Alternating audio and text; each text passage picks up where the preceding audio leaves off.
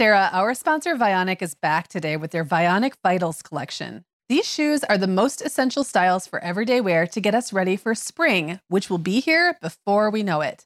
We've already talked about my Uptown loafers and Willa slip on flat and your Chardonnay heeled sandal, but this collection also includes the Walk 23 classic sneaker. That is that unapologetic dad sneaker style that's so popular right now. And I was just thinking having all four styles would basically be like having a spring capsule wardrobe for your feet. Oh my gosh, that is actually such a genius idea, Meagan. I love where you're going with this. You know, high quality shoes are such a classy way to elevate your wardrobe. And the styles in the Vionic Vitals collection really can be worn in your everyday mom life, whether you're running errands or dressing up for an occasion. Yeah, and let's talk about the comfort factor, Sarah. Vionic actually got started by revolutionizing medical orthotics. Today, they continue to use that science to make cute and comfortable shoes that can keep up with our active lifestyles. Use code the Mom Hour 15 at checkout for 15% off your entire order at vionicshoes.com when you log into your account. That's one time use only. Vionic Shoes, wearable well being for your feet. Hi, I'm Sarah. And I'm Meagan. We're two moms with eight kids between us, from little to grown. We're in different areas of the country and in different stages of life. But we both know that motherhood's a lot easier when real moms share tips and encouragement. And remind you that it's really all going to be okay. We're not experts, we're parents who've been there. We're not perfect, we're real. Welcome to the Mom Hour. Hey everyone, and welcome to episode 301 of the Mom Hour. I am Sarah Powers here with Meagan Francis. Hey Meagan. Hey Sarah. 301. 301. 301. 301. Here we go again. Another centennial. Um, how did you sleep last night? We're talking about sleep today. So I, well, when I went to bed, I fell asleep and then I slept all the way until I woke up. That so, is the magic, right? right. Yeah, it wasn't even that it was that many hours. Actually, I think last night I went to bed a little later than usual, but um, I did not awaken during the night, which is, you know, uh, something I could not have said in many times of motherhood. So, how about you? I, you know, I almost always look over and see the clock at some point in the middle. It's like the our dog sleeps in our bed with us, and I'm just a really light sleeper these days. But I would say last night was a very good night's sleep. I went to bed at a good time for me. Um, and I think I saw the clock at like 2:45, but only very briefly. So there was no major interruptions. I want to point something out, Sarah. Yeah. I had all of my kids sleep in my bed, but I know you did not. But I never had a dog sleep in my bed. Interesting. Except for our little jerk dog that we got rid of because he wouldn't stop getting in my bed. that wasn't really the reason we got rid of him, but like, anyway. Would your cat sleep in your bed? Yeah. Yeah. Okay. And she's abusive about it. But like, I would yeah. never let, I would never let my dog sleep in my bed. She's too stinky. My dog is small and doesn't shed but yes. he is still annoying in bed. And it's actually more like it's little noises, I think, that wake me up. Mm-hmm. Anyway, the point of all of this is many of you listening did not sleep through the night last night because you are in the stage where there are guaranteed to be baby wake ups, toddler wake ups, or maybe you're in the stage where, in theory, all of your children can sleep all the way through the night. But if you have one or two or three or four, the chances of one of them maybe waking up for the odd reason. I mean, to me, that was the phase that like seemed to go on so much longer than I thought. Like, okay, we've yeah. gotten these people capable of sleeping through the night. That doesn't mean they do. Like, someone right. needs a glass of water, someone has a bad dream, times multiple kids. So that's what we're talking about today. Uh, we know sleep is a hot topic, and we get to talk about it kind of through the rosy lens of hindsight. Um, it's an area where we were pretty different when we had our babies and toddlers. So we'll kind of talk about that and what what our sleep personalities were like, or our philosophies when our babies were first learning to sleep, um, and just kind of what our biggest struggles were. So this will be fun. I, I think it's so interesting because this is probably one of the things that we were the most different on when our kids were really little.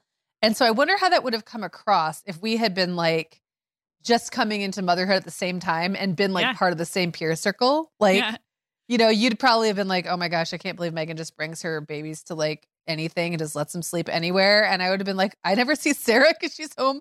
She always leaves for nap time. Like it just, it's just funny how that's like so not a thing anymore. Yeah. And it's so much easier to like empathize and have compassion and like understanding for another person's way of doing things when you're not in the thick of your own exactly of doing that exactly yeah. and and like many things most of this softens a little bit when we're removed from it and we look back yeah. and we'll talk a lot about that, like just our looking back at ourselves in those sleep deprived days. So, the plan today is we're going to talk a lot about babies and babies and toddlers as they first learn how to sleep um, in the first year or so and and what we did in that phase and then later we're going to talk a little bit about some more bigger kids sleep issues which again i feel like people don't tell you that nope. you know your eight year old might go through a phase where he or she is awake every night so we have lots to talk about and we're going to take a break and dive in Meagan, spring is one of our family's busiest seasons with tons of time on the go. There are so many places to be and details to remember, and the last thing I need is the constant irritation of uncomfortable shoes.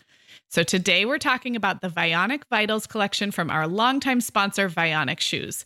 These are the best essential shoe styles for everyday wear this season. So, Katie on our team is getting ready for warmer weather in Chicagoland with a pair of Vionic's Bella Toe Post sandals. These are Vionic's best selling flip flop style, and they have a cute little bow on them. They come in nine great colors, but Katie chose a versatile black patent leather. They're super supportive for her high instep, and they even come in wide sizes, which is a great option.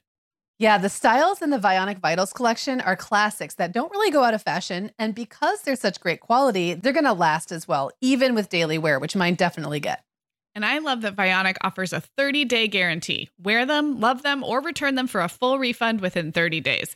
But I have a feeling after those 30 days, our listeners will love their Vionic shoes so much they'll be ready to order another pair.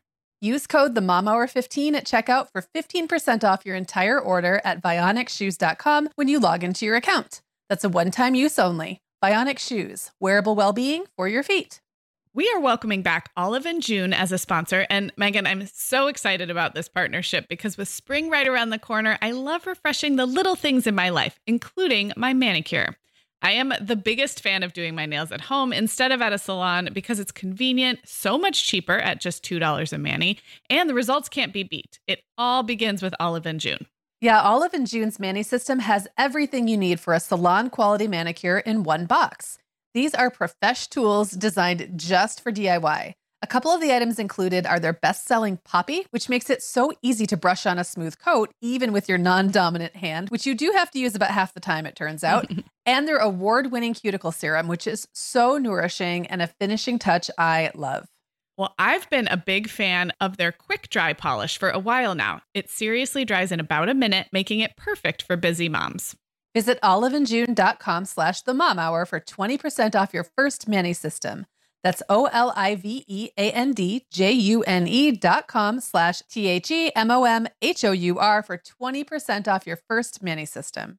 All right. So, like we said, I think we we're very lucky to be putting on our wise old sage hats in this episode and and to be coming off a full night's sleep. I'm just empathizing and validating those of you who like this is such a it's such an in your face issue right now. I think it can just be really all consuming. Like uh, the obsession about getting the right nap schedule or getting the baby to sleep through the night, it's kind of crazy making, honestly, I think for a lot of moms. And if you're in that space where, you know, it's all you want to talk to your partner about because you think maybe tonight's the night that you're going to figure out the right strategy. It's just I I have been there and we we get to speak from this position of years down the road, but we do remember what that was like. And hopefully it allows us to be a little more philosophical and maybe give you some perspective, but also I don't want to diminish how how frustrating it is when you're not getting sleep, your baby's not getting the sleep they need, and you can't crack the code. It's just hard.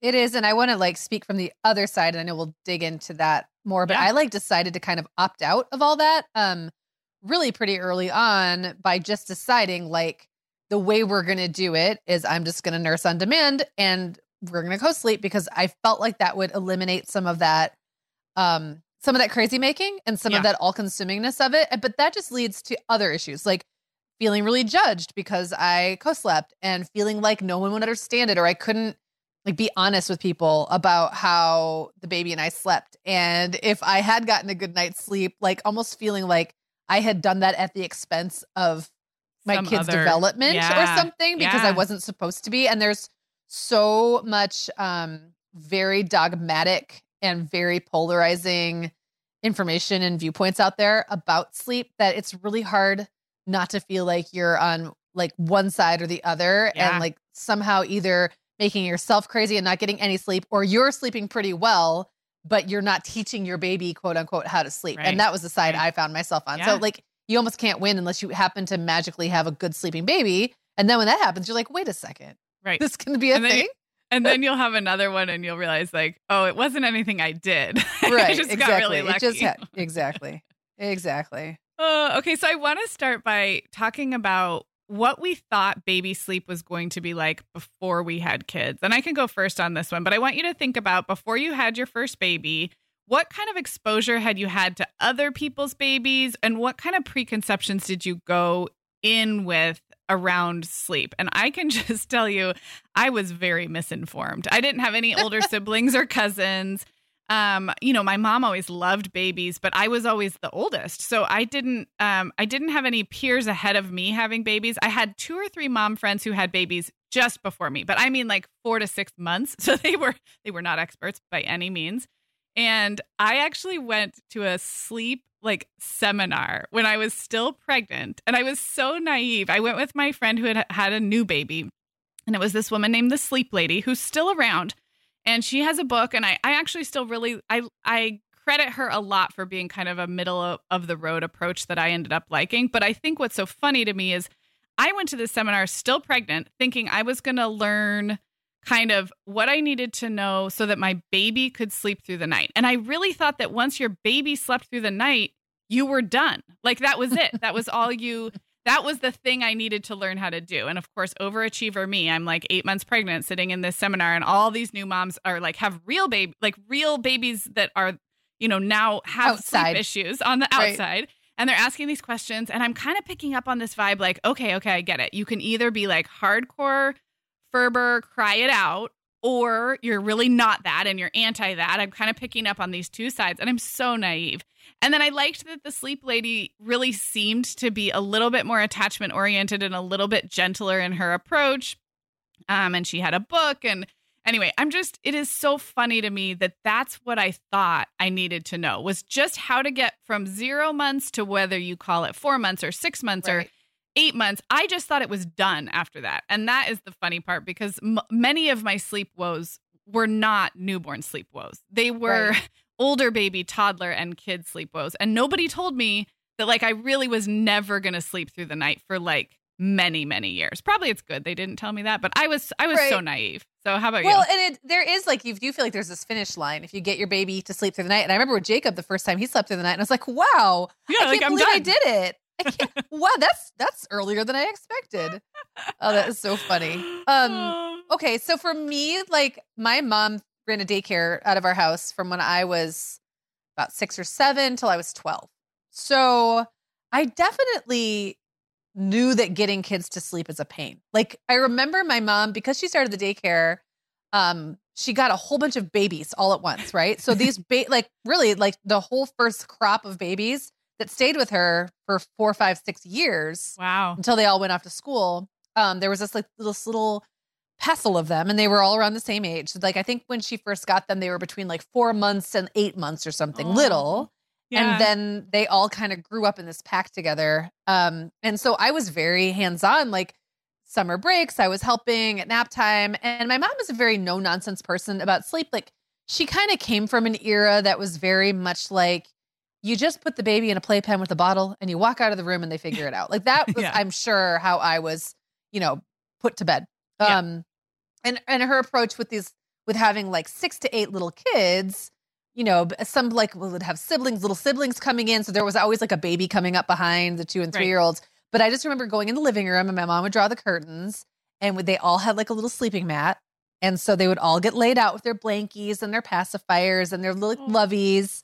And then we would my mom would put on mr rogers and they would watch mr rogers and then she would turn it off. And then it's like now y'all go to bed. And I remember like sometimes they just kind of didn't. Like, yeah. I don't know, but but because it's a daycare situation, they also don't do anything. Like it's very right. different than if they're in their own home. They would not necessarily go to sleep, but they just right. like lay on their blankies yeah. and suck their thumbs and look around. And so I kind of always had this feeling like, oh, babies don't just go to sleep when you tell them to. I see. Right. And when they were really little, of course, they were in cribs all over the house and stuff like that. And so that was a totally different thing. And I remember like running from crib room to crib room to kind of like calm a baby. Like I just remember that being a thing. Um, but at the same time, it was a little misleading because it's different when it's First of all, my kid, yeah. my mom needed these kids to go to sleep. She, she right. like sit down and have a break for half an hour, and there was too many of them. She yeah. couldn't have them all running around all day trying to like put them down. But I just think that my memory of it was like it's a hassle and it's it's just kind of what you do. Like, but it yeah. but it all works out. Um, and then my sister started having kids when I was 13. So I spent a lot of my teen years, and she was very much like me. Like kids kind of slept where they fell. She would nurse them to sleep or not. Um, yeah. I remember rocking my little nieces and nephews to sleep all the time, walking them, rocking them if I was around them. So I guess I guess I had a really pretty realistic idea that yeah, no like little no little kid wants to go to sleep if they don't have to. A, yeah. like that's like I knew that for sure going in, and I knew there was going to be work involved, and I could either be part of that or like I guess try to figure out some way to circumvent the system. And like I said, when I started, when I did a little bit of reading, I kind of realized that just wasn't my style. Um, mm-hmm. the other thing I think I've mentioned on the show before, or definitely to you, Sarah, is that I did so much reading about pregnancy, childbirth, and breastfeeding when I was pregnant that mm-hmm. I completely forgot to read anything about baby development. Yeah. I I think because I grew up around little kids, I just thought I'd figure that out and I didn't worry yeah. about it. So like I just didn't think about it. And then I had a baby and I'm like, oh, turns I don't really know everything. Turns yeah. out there's some stuff I forgot or I've never actually, you know, kept one of these alive on my own. So um, I felt like I was kind of playing catch up. And and Jacob was a relatively easy good sleeping baby. He was my only baby that ever took a pacifier, which was really helpful mm-hmm. at nap times and stuff. It really wasn't until Isaac was born and was considerably not as good uh-huh. with sleeping that I was like, man, I am ill prepared. I did not, I didn't know what to do. Um, it wasn't until at least he was a baby, but I actually think it might have been Owen, who was another kind of bad sleeper. And mine staggered. It was like good sleeper, then bad sleeper. Then you get to the good sleep, you're like, oh, I'm past the bad. Then another bad sleeper. Yeah. Um, I picked up Elizabeth Pantley's book. I think it's called The No Cry Sleep Solution, and mm-hmm. I I really liked that it wasn't so dogmatic and it was gentler. But like, I also by the time I discovered it, I just kind of I don't. I think I tried a few things, but yeah, it was almost too late for this old dog. Yeah, to change my spots. It's just like I totally messed up that um, metaphor, but you know what I mean. You know, I, I know exactly. I didn't learn new trick. That's yeah. the thing. Yeah. Yep. Yeah. Well, I love that. I love hearing that, and we're gonna kind of stay in this. I don't know, not hypothetical is the wrong word, but this look back phase. So I I wanted to share my impression because you and I met after we both had babies. Well, no, I had Violet, but I, I didn't ever know you as a mom with babies, so I only know this from hearing you tell stories. And in my mind, you just were very chill about sleep. So I'm going to tell you kind of my impression of you. And then I mm-hmm. want you mm-hmm. to correct me or like tell me where, because I, I, everybody has issues with sleep or stressors right. or the things that were hard. And you've touched on a couple. So I have this image of you basically co sleeping and nursing on demand for two or three years, like until the next baby comes along and kicks them out or, or whatever, however they transition out of your bed. And I don't feel like you ha- it, it feels to me like you didn't have a lot of stress around sleep. And that's the part I wanted to unpack because I'm sure there were things that felt like like stressful or like you mentioned earlier being judged maybe because yeah. that you had chosen that approach. So, yeah. yeah, me. I think for me the the the harder parts were like I was never really worried or stressed about sleep as a concept. Like I never worried that my babies weren't getting enough. I didn't worry mm-hmm. that I wasn't getting enough. I actually, besides some, I mean, obviously all moms go through sleep deprivation. I'm no, I was no um, exception with any of them, even the good sleepers. There was definitely phases, but like overall, my nighttime sleep was fine. I, I would say, like from the time we finally kind of figured it all out, mm-hmm. I felt rested enough to make it and not to feel for a mom of as many kids as I had, it was fine. It was more like the um like the effects of having that be the life the lifestyle i think mm-hmm. there's like the residual effects being one of them being babies used to going to sleep with me so i'm pretty much yeah. always on it was harder mm-hmm. for other people to put the babies to sleep except for their dad who could ease put them to sleep much more easily than me which, right. so it's, it's like a weird thing. He could put them down really quickly. It would take longer with me because i was nursing. Bring anybody else into the picture especially with the two who didn't like to sleep much and it was a lot harder. Um mm-hmm. and then I think that just the the the impression I have like looking back at that time of my life is feeling very tethered to my bed. Mm. because this is probably why I still like work in bed and stuff. Like feeling like because I have this little this baby or you know young toddler or whatever who just fell asleep next to me. Now I'm kind of stuck here. Mm-hmm. Can't move them into a crib and they're not in a crib. So there's like nowhere I can go. And that was probably the biggest challenge for me. It really wasn't mm-hmm. the it wasn't really the lack of schedule that didn't really bother me. Um naps were a bummer because I never quite figured out how to get in particular the two hard ones down for a nap without me having to be actively involved the whole time, right. even right. when they were asleep. That was the biggest trick. And then just also feeling like if I went someplace and I was around other people and I it was time to put the baby down, knowing I wouldn't be able to be one of those moms who just like steps into a back room for a few minutes. Right. Um, with a pack and play and then emerges and their baby's asleep. Like that was yeah. never me. And um I just had to almost like shrink down my social circles to be okay with that or like right. be really like I just the way I hung out with people was very different yeah. in those days. So yeah, so it did, it definitely didn't it wasn't without issues, you know? Right. No, I I love hearing that and it's it's so funny because when you're a real schedule stickler like I was, you also have to shrink your your social circles and and different types of gatherings have different types of challenges. So it's almost like, you know, it it, it like everything. It just both comes with I guess different things right. to consider. Um yep.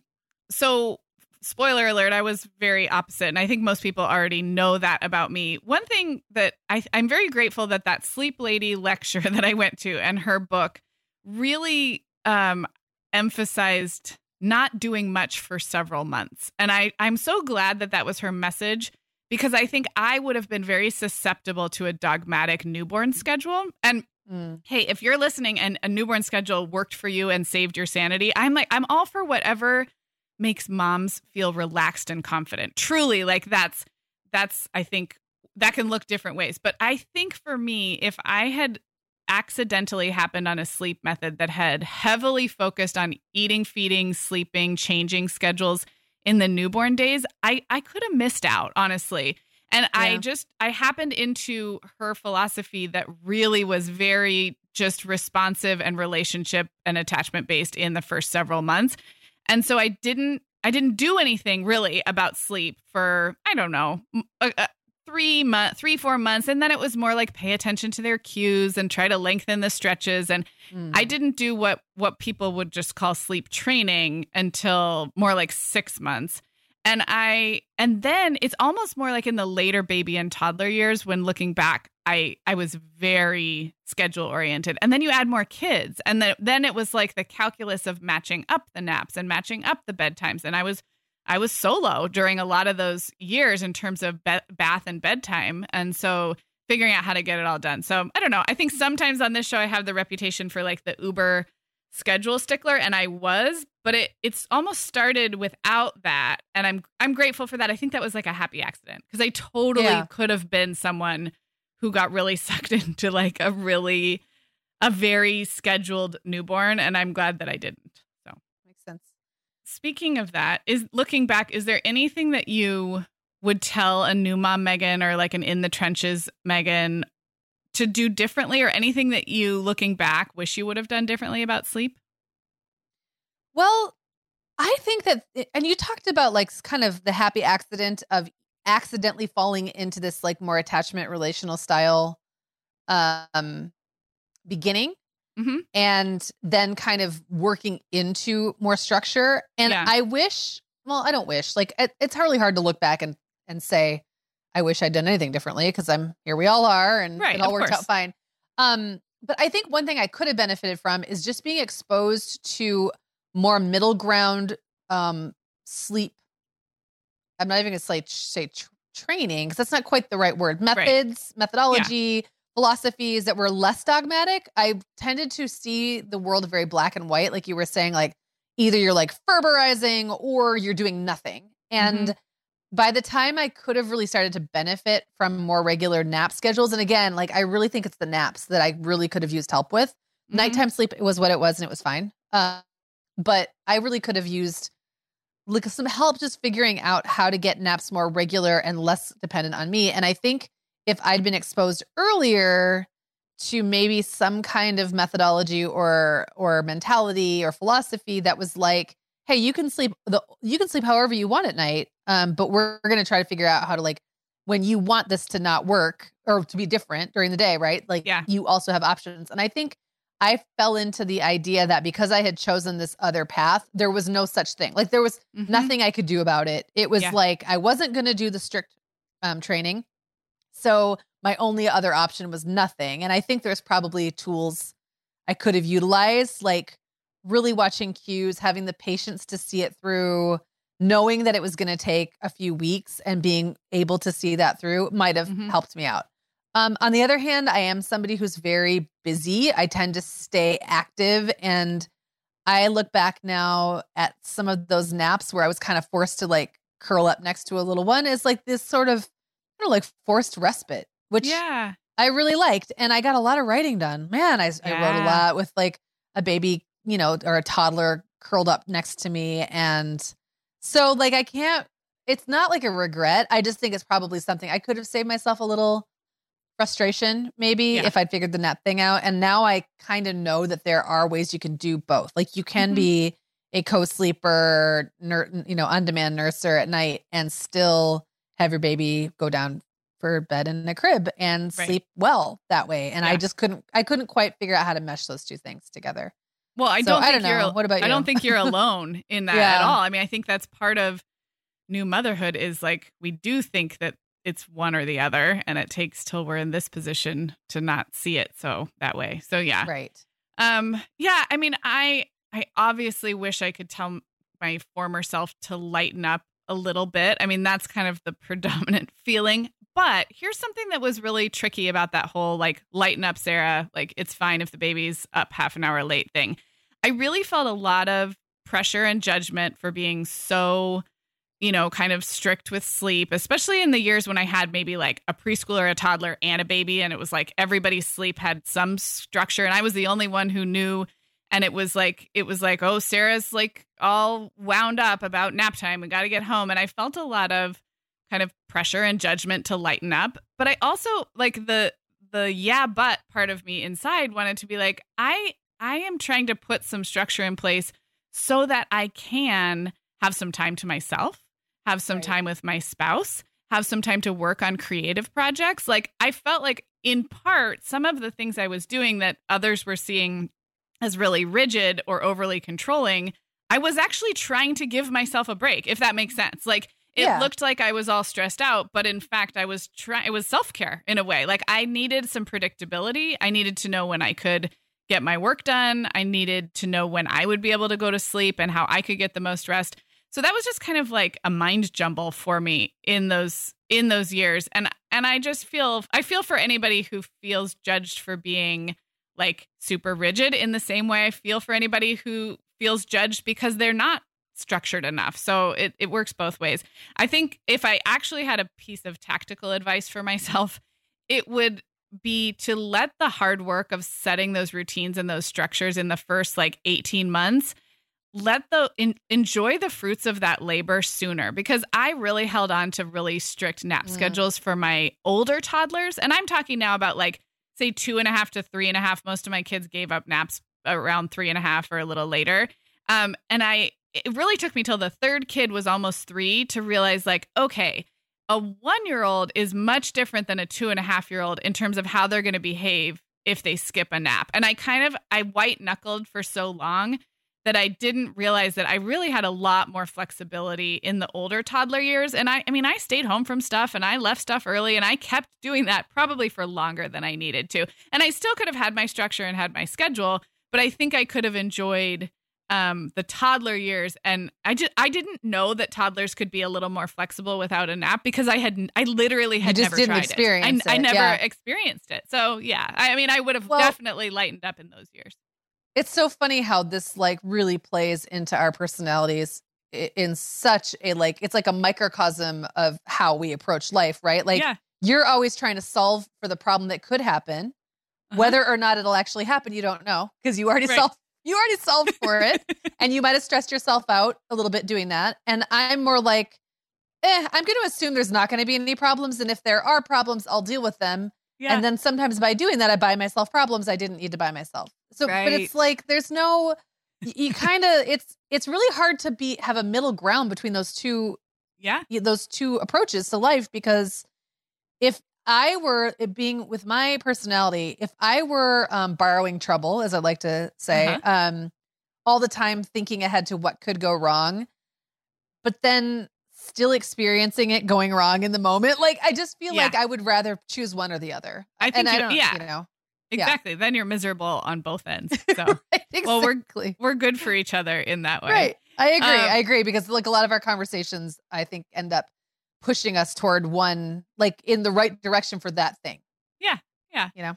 Yeah. Um, well, before we go to break, I wanted to mention I was having a little like deja vu thinking about naps because we haven't talked a lot about you talked about your nap woes, but we haven't really talked about how we approached or I haven't daytime sleep. But lucky for you all listening, we took a listener question a while back and I wrote it down. It's episode 224 from September 2019, right in the middle, right at the 30 minute mark. And a listener, I think who had had twins, just asked us to talk about our approach to naps. And I remember you just let me talk for like 10 minutes. And I had so much to say because I remembered, because this was such a huge part of my life. So yeah. if you want to deep dive into more structured Sarah's nap approach, I don't even remember what I said, but I will link that. Well, I had nothing to say. I was yeah. like, I don't know. Yeah. I just showed up. Exactly. Sometimes they happen, sometimes they didn't. I don't know. Exactly. I also have a freakishly good memory for chronological events. I have such a bad memory for so many things, but I can remember like when things happened, like a baby was 15 months when they went from two naps to one. I don't know why. Those details take up space in my brain that clearly should be used for better things,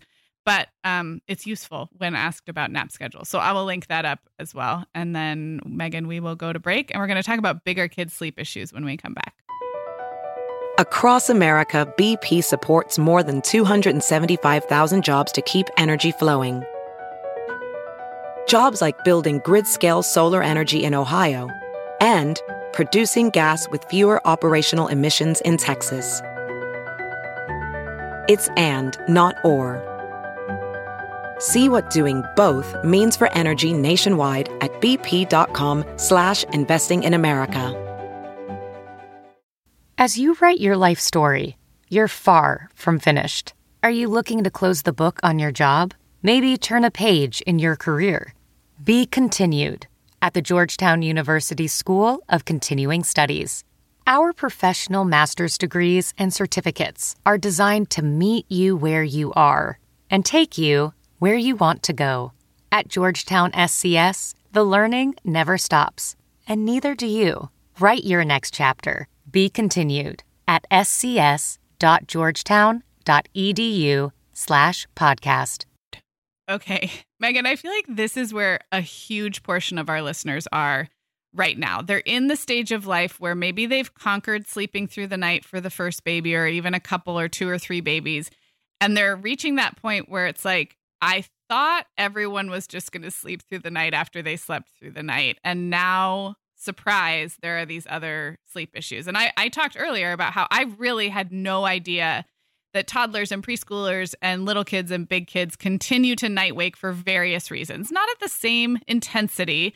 But if you have more than one kid, the chances of someone waking up at night are pretty good. So yep. I want to ask you, what kind of sleep surprises did you encounter post, uh, you know, after the co-sleeping newborn and young toddler phase? Yeah. Um, you'd think that I w- would be that I would have been more prepared because I was not a good sleeper when I was like, I'm gonna say six on. Um, mm-hmm. my mom told me I was a very good baby sleeper. And again, I think part of the parenting philosophy from which she came, she wouldn't have known anyway. Right. Like I wasn't a big crier. So if she left the room and I never slept, like how would she know? Would but she I know? was told, yeah. I was told that I was a good sleeper. And I remember being a bad sleeper. Um, having a really hard time falling asleep at night, staying up way too late, reading under the covers, having a really hard time getting up in the morning. I just remember, I remember that basically the whole time I was like a little kid. And then in my teen years, it really just kind of evened out. I think I was just more tired, you know, so I just right. slept more. But so you would think I would have gone in with a little more empathy toward that being the case for kids, but I was surprised. And I think the biggest one that always would get me is when I finally, like you were saying with a four month old, you think you got them down, they've slept through the night for the first time, and you think you're done. But that doesn't just happen then. It happens again and again yeah. and again. And like Owen had night terrors, and I really thought we were on the other side. He was a terrible sleeper as a baby. And then he kind of evened out as a mm-hmm. toddler mm-hmm. and he was still nursed to sleep, but like I could put him in his little toddler bed and he would stay asleep and it was fine. And then he started having night terrors. And that went on, he was about two and a half. Um, and that went on for at least a year, probably three nights a week, three, four nights a week he would just wake up screaming, screaming. Can you, incon- can you pause? I know we're not medical providers, but you know a lot about night terrors. And I've seen this question come up in our Facebook group. If someone knew nothing about night terrors, can you just do like pretend you're Wikipedia for a yeah. real quick? Because you know a lot. Well, the last research I did, it's been a while, but my understanding is that is a phenomenon that they do not really understand. It's mm-hmm. like a nervous thing almost. And they don't really understand. It is not it's a not dream. a dream. Nope, it's not a nightmare. Like because that's what we thought. He's having a bad yeah. dream, but you can't wake them up. Like they're. It's almost like they're in a like a seizure state or like a mm-hmm. weird in between sleep phases state yeah. where you they can't be awakened um but they're not really asleep and they're just like Owen would just scream and scream mm-hmm. and scream and his eyes would be open and he'd be screaming but he was in no way conscious like and it, he was not there it often and, happens a few hours after bedtime right there's yep, some like yes, there's a few right commonalities you, yep. Yeah. Yeah. So we'd put him to bed. You know, we'd put the kids to bed at nine and then we would just be settling in. Like we'd watch a show and we would just be drifting off to sleep and hear screaming. Oh my gosh. And the first time it happened, we had house guests. I remember that. And everyone's like, what is going on? And then, like, after that, we thought it would end and it just didn't. It just kept going um, several nights a week. And John, it finally became like a joke with John and I because we're like, what on earth? Okay. And we would just take turns walking him yeah. around and it would last maybe an hour. And then he would just zonk out and go back and to sleep. And you're not supposed to try to wake them, right? Or talk no, to them. No, we didn't I've know that, that, at first. Yeah. At first, we would we tried we yeah run his feet underwater and like yeah. like what is going on is he having like a seizure or like he didn't have a fever but that's all i could think of like it kind of reminded me um at one point william had had febrile seizures when he was really little mm-hmm. and i'm mm-hmm. like well maybe it's like that like maybe he's like really out of his mind sick but he wasn't sick so finally we kind of figured it out and then we just lived with it and it just became part of our oh my you know gosh. it just was part of what we lived with jacob still talks about it he remembers it really well mm-hmm. um and he would have been you know like nine at the time, 10 maybe. Um, so that was one. Um, for a little while, this one's actually more funny than anything, but William was my only real sleepwalker. Jacob, I think, has sleepwalking tendencies. Sometimes, even now, I'll see him like in the middle of the night walking around the house, and I'm pretty sure he's not completely with it. But Will would do things like he peed on the vacuum oh, yeah. because he thought it was the bathroom. Like, just like a kid getting up and having a complete experience that has nothing to do with reality. Yeah. Uh, that one was actually kind of funny though. It like it was like a funny. really short period of time, and it, we would just like lay in bed and laugh because at the time our bedroom was like off of the main living area, and if uh-huh. the door was open, I'd just be like, "What's Will doing? He like gonna, he's gonna oh oh bonking oh, oh, around, oh, peeing in the dish, peeing in the dishwasher this time. Stop him! Oh like anything that looked like a thing, he would just pee on it. That's um, so let's see who else. Like uh oh, nighttime visits. This was again mostly Owen, and he would do this thing where he'd come stand next to my bed silently staring at me and like compel me to wake up with his eyes. It was oh I'd was be, he awake or was it a asleep. little groggy No, he was totally too? awake. He, he was, was, totally okay. awake. And he just was afraid or whatever. And he would just come stand by my bed until his mere presence woke me up. And oh so there's gosh. something really unnerving about waking up to like a, you know, little ghostly seven year old staring at you in bed. And I'm like, ah, and so I um we finally had like I wrote about this. I think it's yeah. still around somewhere. Um I just had like a little blanket nest on the floor for him for a really long time that he would just kind of curl up and fall asleep. But I would say that that Clara was never really like that. Um she's always been a pretty solid sleeper. So really it kind of like those kinds of problems kind of died out with Owen. And now we've gone into like the big kid weird stuff, which everyone listening who's got little kids, you have this to look forward to. It's completely unpredictable. Um, it doesn't the same kids don't keep the same weird habits forever, but like, you know, they all seem to go through a phase where they want to nap all afternoon, like at the worst possible time to nap. and then I get all anxious about it because I'm like, if you, it's like, if you snack, you won't have any appetite for dinner. I'm like, if you nap, you won't be able to sleep tonight. And sometimes right. it's true and sometimes it's not. Or like going through phases where they're like impossible to blast out of bed in the morning. Um, I would say most of my kids now, except for Clara, are great at getting up in the morning. They really get going oh, pretty easily when their alarm goes off, as long as like they know they have a good reason to get up. Clara is at that kind of weird middle age where she's still really depending on me to get her up. And um, she's harder. She's really mm-hmm. still a lot harder to get up, but I know that'll I know that'll pass. That's pretty normal yeah. in my experience for her age. And then they've all had phases where they've had a hard time going to sleep. And I will say we've used melatonin. Um, I don't like to use that for more than a few days in a row. And I've actually also told my kids I was giving them melatonin and given them vitamin C before. because I do think there's a placebo effect. Uh-huh. And I think, I know that melatonin truly is. It's like a hormone that really does help regulate sleep and it can really be a good short term solution. But I, I have read that it can be kind of habit forming. So um if we've used it for a few days and it feels to me like the, the child is depending on it and like asking for it two right. hours before bedtime because they're afraid they can't sleep without it yeah. then i have in the past i'm not even gonna lie given them like those little vitamin c pills look very similar it's so funny a little placebo yeah, I, I, think that makes sense yeah um, they just they want like a crutch like they want yeah something that helps them chill out so they feel like they can fall asleep because if they don't feel like they're gonna fall asleep they won't fall asleep yeah so yeah. Well, and um, there's so much of that anxiety spiral of like now yeah. I've had a hard time falling asleep, so now I'm worried about having a hard time right. falling asleep, and then you can't fall asleep. So, yeah, I mean, okay, so a few things I reflected on of surprises I wasn't expecting. I would say regression in general, and I, by regression I just mean any backwards progress of sleep. So Allegra was probably the best infant sleeper, but when she regressed, she regressed hard. Like all of a sudden, you know, she'd been sleeping through the night and then she was waking up every hour for no reason. And this is when she's mm-hmm. like an infant, like 7 months probably, but she had had been the best all-night sleeper, you know, th- up to that point.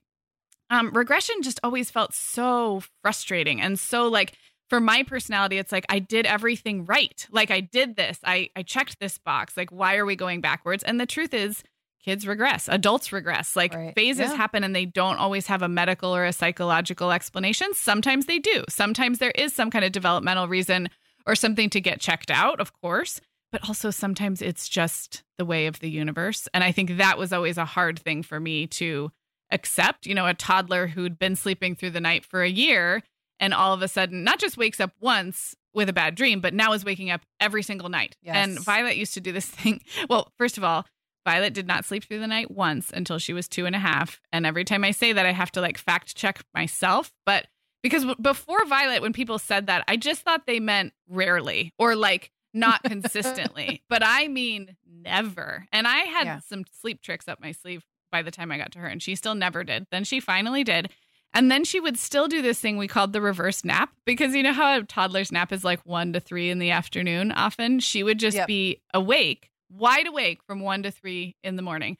And she was in a crib yep. at that point still. And she'd she'd call out, she might cry a little bit. She wasn't screaming, crying. And I would just go in and say, you know, you're okay. Like, you know how to do this. And she would just either be kind of whiny, not not full blown crying, but just kind of whiny on and off, or she'd be quiet for 20 minutes and then it would get going again. It was just enough to make you bonkers. Mad.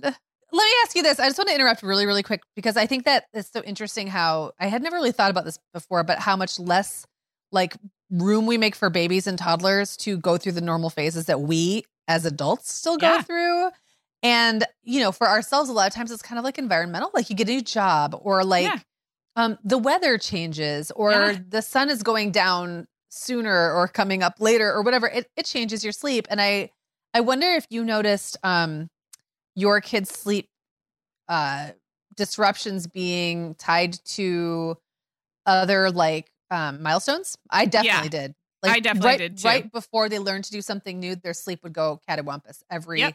time yeah. And then as they got older, um, things like new school adjustments. Yeah. And you know, it you would think it would be more linear. Like, let's say a preschool is t- preschoolers telling you, "I'm worried about going to school in the morning," or "I don't like my teacher," or "I don't have any friends." Well, that would make sense that they'd be a little anxious at bedtime. But of course, they never tell you that. You just right. you don't even know connect that. the dots. They don't even know that. right. So you think they're perfectly happy at school because they're not complaining. They're going every day. And then you're like, why aren't they sleeping? And you're like, oh, they're still processing this new thing. So, right. arrival of a sibling for sure. It's so common, especially before you have the baby. It's like they know they know something's going to happen, so they'll regress before you have the baby. They'll regress after you have the baby. Um, and then yeah, lots of like school and social transition. So a hundred percent. And and yeah, there is we don't we want an explanation somehow or like um like an easy fix, and that was always hard for me. Yeah.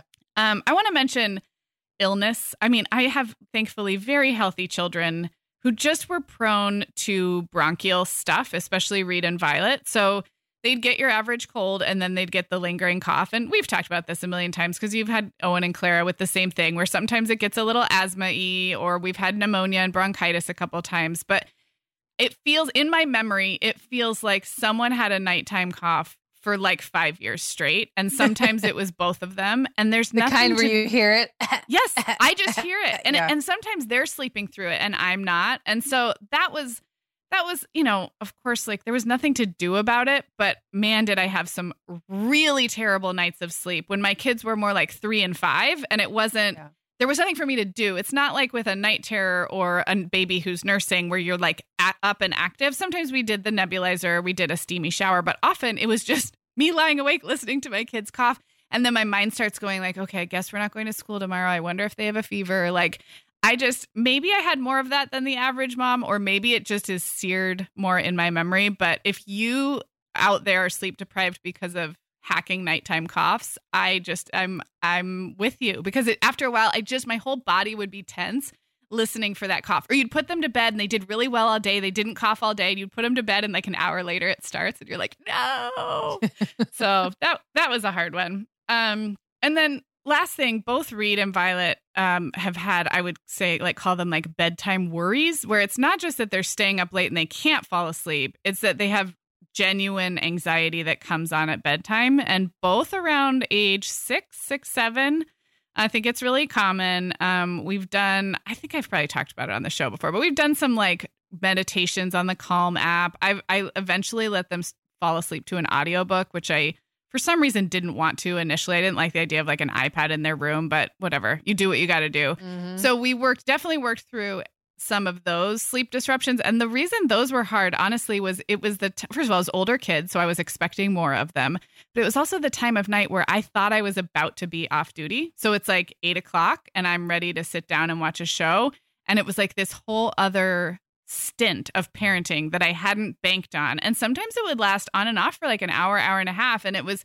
you know, Reed would have deep thoughts about death and questions. And like, yeah. I had to like really, I had to put on my like big girl mom pants and like have philosophical conversations and like, you know, I do my best at being a therapist. It was very different than again like a coughing toddler or a nursing baby. It was like it was like uh, intellectually difficult and i was so close to being at the end of my day and those that that was almost as equally frustrating as you know the baby who won't quiet down or whatever so yeah there's so many so many flavors of sleep frustration i am just laughing because i'm thinking about how when i was a little kid when i went through like my bad sleep phase a lot of it would be me laying in bed talking myself into a, a just a tizzy, like Aww. getting myself in a lather about my mom someday all of her kids are going to grow up and move out of the house and she's going to be so sad and then i would cry Aww. or like my grandma one day she's going to die and i'm going to be so sad and then i would cry like just like i would get myself so super worked up and the funny thing is now when i'm sleepless i do the same thing i like yeah. it's not the same i don't lay there thinking about like people dying and stuff it's not quite like that it's like i find ways to get myself all emotionally worked up. And I recognize that I'm doing it because I'm tired now. Uh-huh. I'm overtired. But at the time, I didn't have any tools to yeah. know that's what I was doing. Yeah. And then when you wake up in the morning, you're like, why did I, what was I so upset about yeah. last night? Like, I imagine that like someone was mad at me who's not, or yeah. that, you know, someone didn't care about me who does. Like, it was just like these silly things. And it's, you know, I'm now 43. So thankfully, I can recognize my patterns a little bit more. And I know that if I'm feeling sad about something that doesn't seem to warrant it, I'm probably just tired and it'll probably be totally fine the next day. But when I was eight years old, I did not have no. like the ability or tools to do that. And that's no. so often what's happening with kids on the outside. It just looks like they're something's off like developmentally, but it's really a lot of times just mental and emotional, I think. Yes, totally. And it yeah. can be so hard to suss out as a parent. I know we're going to get questions about this, and someday we'll probably have like a good sleep expert on, but um, it can be really hard to suss out the bedtime stalling that is behavioral in nature mm-hmm. versus some of this actual like what I would classify as like anxiety that's happening yeah. at bedtime. I was and, really afraid at bedtime and I would stall yeah. because I really was terrified. I didn't want to go to bed. Right. Um, yeah. And, and you know, anxiety, it was very insulting almost to be told like, You'll be fine. Right. Go to bed. You'll be fine. Just get a glass of water, go back to bed. Yep. Yeah. And the anxiety I've seen in two of my kids at bedtime is for sure anxiety. They're not trying to play me.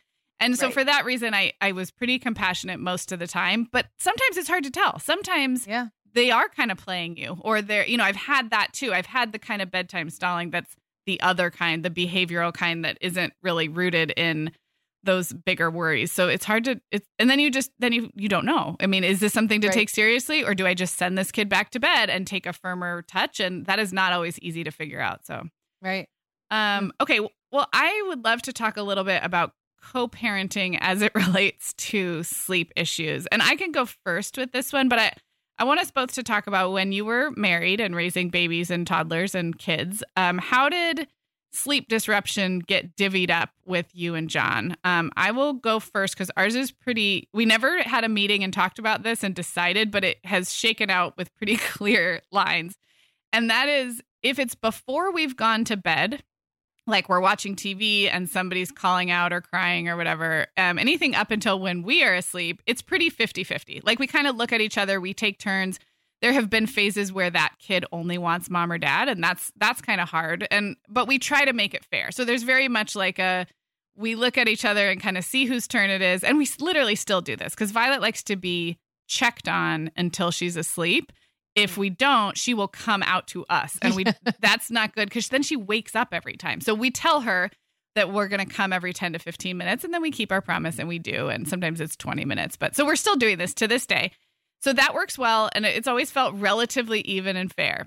Once we're asleep i am such the lighter sleeper and i am so fast at responding to a kid who needs me that i do pretty much 100% of the middle of the night parenting which for the most part doesn't happen that often anymore. It might be a bad dream, uh, might be a little sleepwalking or, you know, something like that. But for the most part, it's not too often anymore. But it's always been me almost 100%. The only time I would tag Brian in is in just the terrible sleep days with Violet when she just, I mean, she just wouldn't sleep all night. She'd cry every 45 minutes for no reason. And sometimes I'd tag him in toward the very end, like at four in the morning, if I'd already been doing it for hours. And then he knew it had been a really, really bad night. And I would, he would just have to be the one to respond or to, you know, do whatever she needed. So, middle of the night, it's all me. But here's, here's where it gets back to even.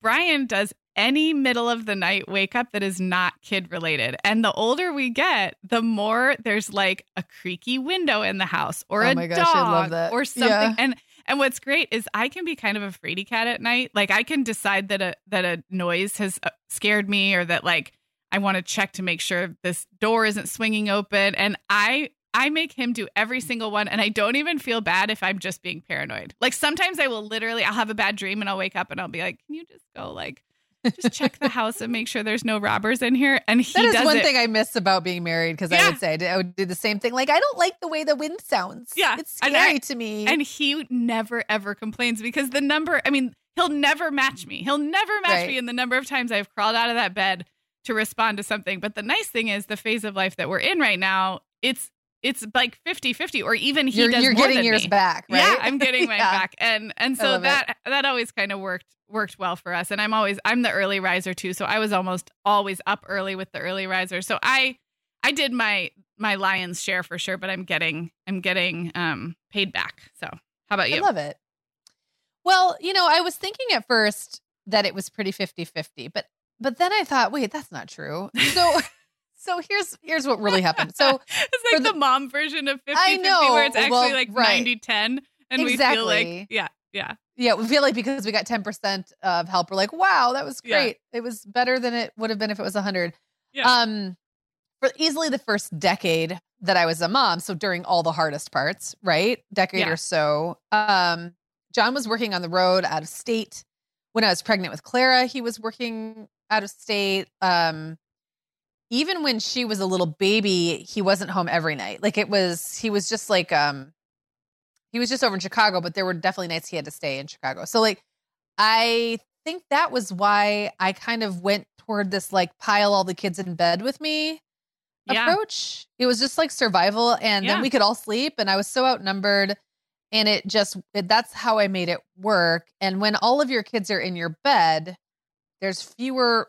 They don't wake you up yeah. they're already in your bed. And or so, the wake ups are so sleepy and brief. It's so right. You don't even know that they're happening. Yeah. And that and that was the it was the same whether they woke up because they wanted you know because they were little nursing babies or they woke up and had a little whine and I pat their back and they go back to mm-hmm. sleep. And so I always had a kid or sometimes two, especially when he was out of town in bed with me, but it didn't feel like a lot of getting up. So later, yeah. when the kids were, um, you know, out of our bed and when he was home most of the time, it seems like a lot more even, but I was always the much lighter sleeper. It was mm-hmm. always my side of the bed the kid would go to first. Yep. Mm-hmm. And I think I usually just, and he's, he was a very deep sleeper and he snores. Mm-hmm. I assume he still snores. Um, and just wouldn't wake up. So yeah. it would have to be really, really worth it for me to go through the effort of waking him. Like, yeah, I would either have to already have had another baby in arms and couldn't get up, or I'm so exhausted, I or I just don't want to, and I'm just like at my wits end. There were definitely times he also stayed up a lot later than me, so sometimes he would handle like that first hour or two, yeah, of bedtime stuff after I fell asleep, um, and he'd be watching TV or whatever.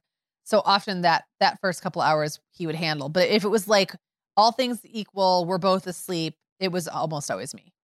Did John sleep yeah. like, uh, well, you said he was a deep sleeper. Did he also take longer time to come to? Because this is like, like Brian, oh, it was ridiculous. Like, it's like it is ridiculous. Like I can be up huh? dosing, dosing Tylenol. Huh? I can be, I can be dosing Tylenol correctly by medical standards. Have a steamy shower going, and like talking to a kid and sometimes like another kid would cry or call out like at the same yeah. time and Brian's like can I help I'm like well yeah you can but yeah, I've been doing this for like 10 minutes right. like and I didn't even have time to come back and wake you up and someone's puking right. and someone I mean it's just maybe it's a mom thing or a me thing but I, I can snap yes. to full attention very quickly with the exception of there's a few hours early in the night that I am groggier and that's that's kind of funny like if it's within an hour to 3 hours of when I've fallen asleep I I sleep really deeply and it's a little harder but after like 1 in the morning 12 or 1 I'm like I'm good to go like I could pop up and take care of stuff yeah and you know it's funny like now that my kids don't wake me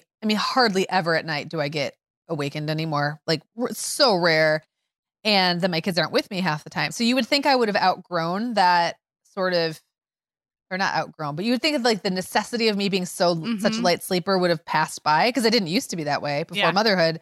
But um the click of my dog's toenails. In she could be whining in like two rooms away and I'll wake up and be like, "Oh, dog's got to go out." Yeah. So I'm still always on. Like I'm yep. still I and that never goes away. And I even when the kids aren't here, I'm tuning in to like the animals. Yeah. No, I know. Or my kitty cat's think, little toenails on the wood.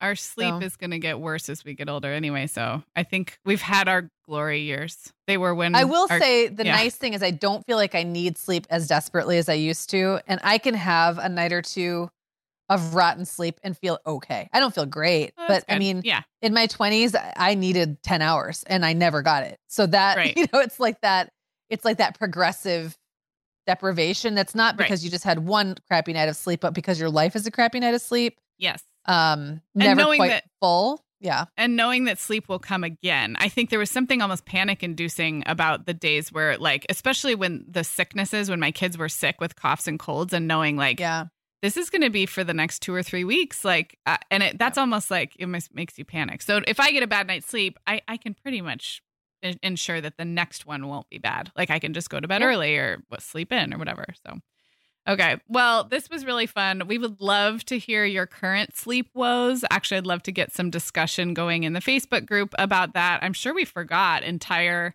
common childhood categories, sleep yes. categories. Yeah, I'm sure. Um, but we are sending good rest to all of you out there. And hey, before we wrap, um, just wanted to let everybody know that we have the second episode in our two part series about solo parenting is dropping this Friday. We'd love for you to go back and listen to last Friday's episode if you haven't already. And we have um, one page on our site that kind of has all of the solo parenting project all in one place. It's the momhour.com slash solo. And when you're there, you can also hear clips from solo parents from within our community, which is on, on top of the women we interviewed last week. So building out that whole page and just trying to represent a bunch of different experiences in the solo parenthood realm. So definitely go check that out. Very excited about that one. And really plays into some of the things we talked about today because all that stuff is exacerbated. I mean, oh my god, everything we talked about today. Everything yeah. is harder. Yep. Yeah, when there's yep. not someone to pass the baby off to. All right, well, we will be back again this Friday with part two in that solo parenthood series, and we will talk to you then. Hey everyone, we have a favor to ask. If you are an Apple Podcasts user, can you check really quickly to make sure you're still following the Mom Hour? Apple did one of their big software updates recently, and it changed a bunch of things about how you get the podcasts you're subscribed to. If Apple Podcasts is your podcast app of choice, all you have to do is find your way to our show page and then click the little plus sign or follow in the top right corner. Thanks so much. Sarah, I started a Substack last spring, just kind of as an experiment, and it turns out I love it. I'm treating it kind of like an old school blog, writing about things that are happening in my life. Meagan, I've loved following your stuff on Substack, and I actually just really like Substack in general. You know, we've both been a lot less active on Instagram lately, and I'm finding that Substack scratches that itch to connect and create without all the busyness of a typical social media feed. So I would love it if Mom Hour listeners wanted to look me up there. I'm at meaganfrancis.substack.com, and that's Meagan with two A's, M E A G A N Francis.substack.com.